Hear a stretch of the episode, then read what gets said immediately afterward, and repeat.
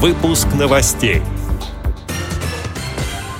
Представители Дагестанской республиканской организации ВОС побывали на экскурсии на одной из самых глубоких речных долин мира. Астраханские активисты общества слепых посетили мавзолей великого акына казахского народа.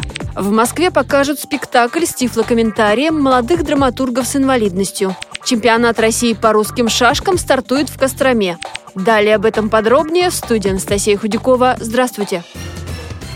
Члены и сотрудники Дагестанской республиканской организации ВОС совершили экскурсию на Сулакский каньон. Поездки было две. Участвовали более пятидесяти человек. Первая для ветеранов и работников организации, вторая для молодежи совместно с Дагестанской региональной общественной организацией «Молодые инвалиды». Сулакский каньон – одна из самых популярных природных достопримечательностей Дагестана. Экскурсия началась с обзорами Атлинской ГЭС, небольшой по размеру, но уникальной по структуре и сложности строительства. После группа посетила аул Старая Зубутли, потом представители ВОС с ветерком прокатились на прогулочных катерах реки Сулак. Экскурсию построили так, что за все время ее проведения участники наблюдали многие природные достопримечательности этих мест. Обратный путь проходил через Черкейское водохранилище, очень живописное озеро, которое образовалось в результате искусственного затопления местности при строительстве плотины ГЭС.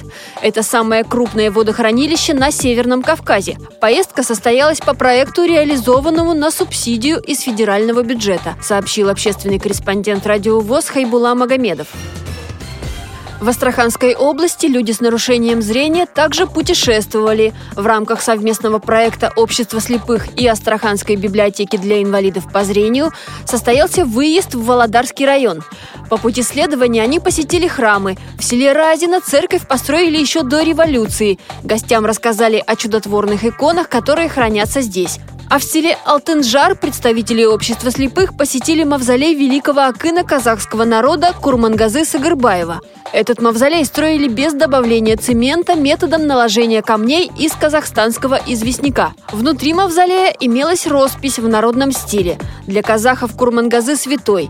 На территории культурного комплекса для туристов провели экскурсию в этномузее. Путешественники отведали национальные кушанья – баурсаки, кайнары, манты и попили казахский чай, рассказали в Астраханской библиотеке для инвалидов по зрению.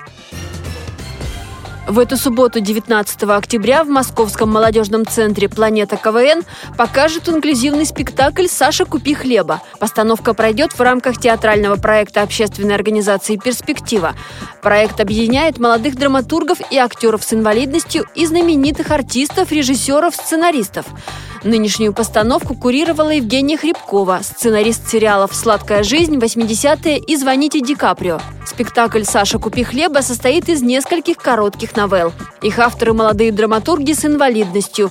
Все истории объединили общим сюжетом, который рассказывает о приключениях незрячего парня.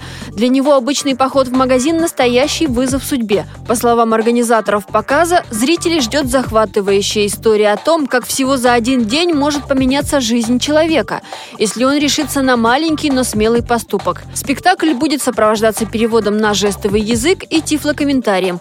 Показ начнется в девятнадцать часов. Вход свободный по предварительной регистрации на сайте «Перспективы».